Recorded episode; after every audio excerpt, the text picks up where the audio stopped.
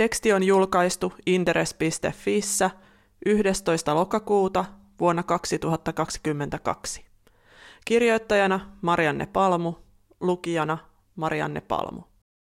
Velkakirja Markkina rautalangasta vääntäen. Unesta havahtunut jätti.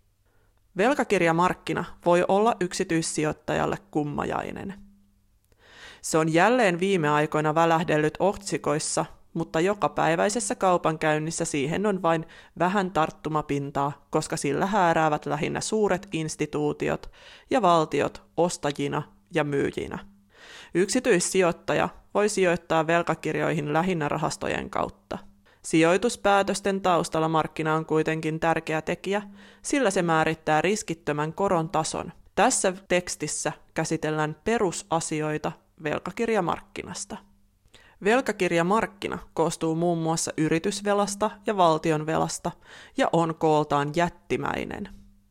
Keskityn tässä tekstissä valtion velkamarkkinaan, joka nousee useasti esiin makrokommenteissakin. Valtion velka pitää periaatteessa sisällään kaksi eri markkinaa. Valtion laskiessa liikkeelle velkaa se sitoutuu tyypillisesti maksamaan velkakirjalle kuponkikorkoa – Esimerkiksi Suomen valtio laski syyskuussa liikkeelle 10 vuoden sarjaobligaation, jossa kuponkikorko oli 1,5 prosenttia ja se maksetaan vuosittain. Eli tämän koron saa, jos sijoittaja pitää velkakirjaa hallussaan koko juoksuajan, tässä tapauksessa 10 vuotta. Vaihtoehtoisesti velkakirjan voi myydä eteenpäin jälkimarkkinalla, jossa sen korko on velkakirjan tuotto eli yield.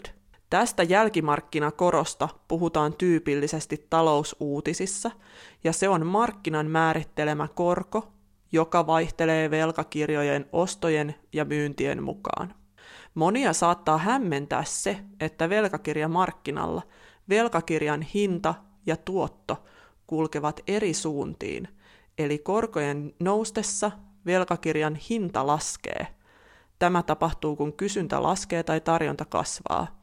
Ja korkotason laskiessa velkakirjan hinta nousee, esimerkiksi kasvaneen kysynnän myötä. Kysyntää määrittävät inflaatio- ja talousodotukset, likviditeettitilanne, juoksuaika, luottoluokitus ja nykyisellään yhä enemmän myös keskuspankkien ostot. Jälkimarkkinakorko siis eroaa kuponkikorosta – ne eivät kuitenkaan ole täysin erillisiä, sillä jälkimarkkinakorko ohjaa sitä, millä korolla uutta velkaa lasketaan liikkeelle, eli kuinka kuponkikorko muodostuu. Nopea herääminen ruususen unesta.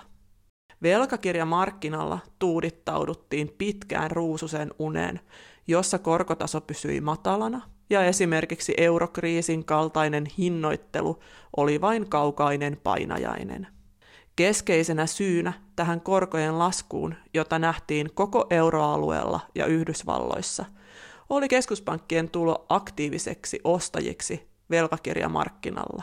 Velkakirjamarkkinan riskiä siirrettiin kovaa vauhtia sijoittajilta keskuspankkien taseisiin, jotka paisuivat rajusti. Nyt tilanne on kuitenkin selvästi muuttunut.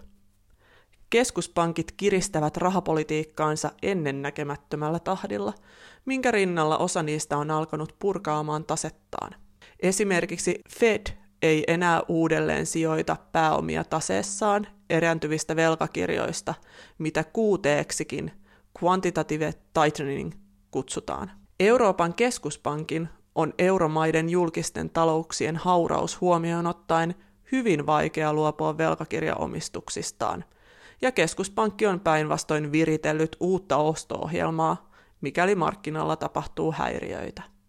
Korkomarkkinalle viimeaikaiset rahapolitiikkatoimet ovat näyttäytyneet velkakirjojen myynteinä ja korkojen nousuna. Riski on siis palannut takaisin velkakirjamarkkinalle. Ainakin siihen asti, kun keskuspankkien uudet elvytysohjelmat starttaavat.